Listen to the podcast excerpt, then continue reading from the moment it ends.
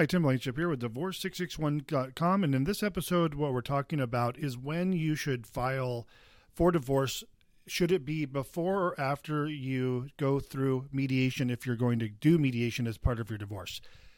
So there's two ways I will answer this. If you call a strict, strictly a person who does mediation, they all they are going to do is handle the mediation. They'll handle the mediation from start to finish without ever filing a document with the court.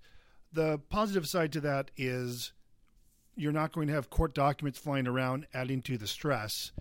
The downside is if mediation takes you a month or several months, you have not started the paperwork with the court, therefore, you have not started the clock on the six month process. So, people who have gone through mediation and then did their entire mediation process and then filed the court paperwork months later were disappointed to find out that the clock had not started on the six month process with the court. Tim Blankenship, divorce661.com. Have a great day.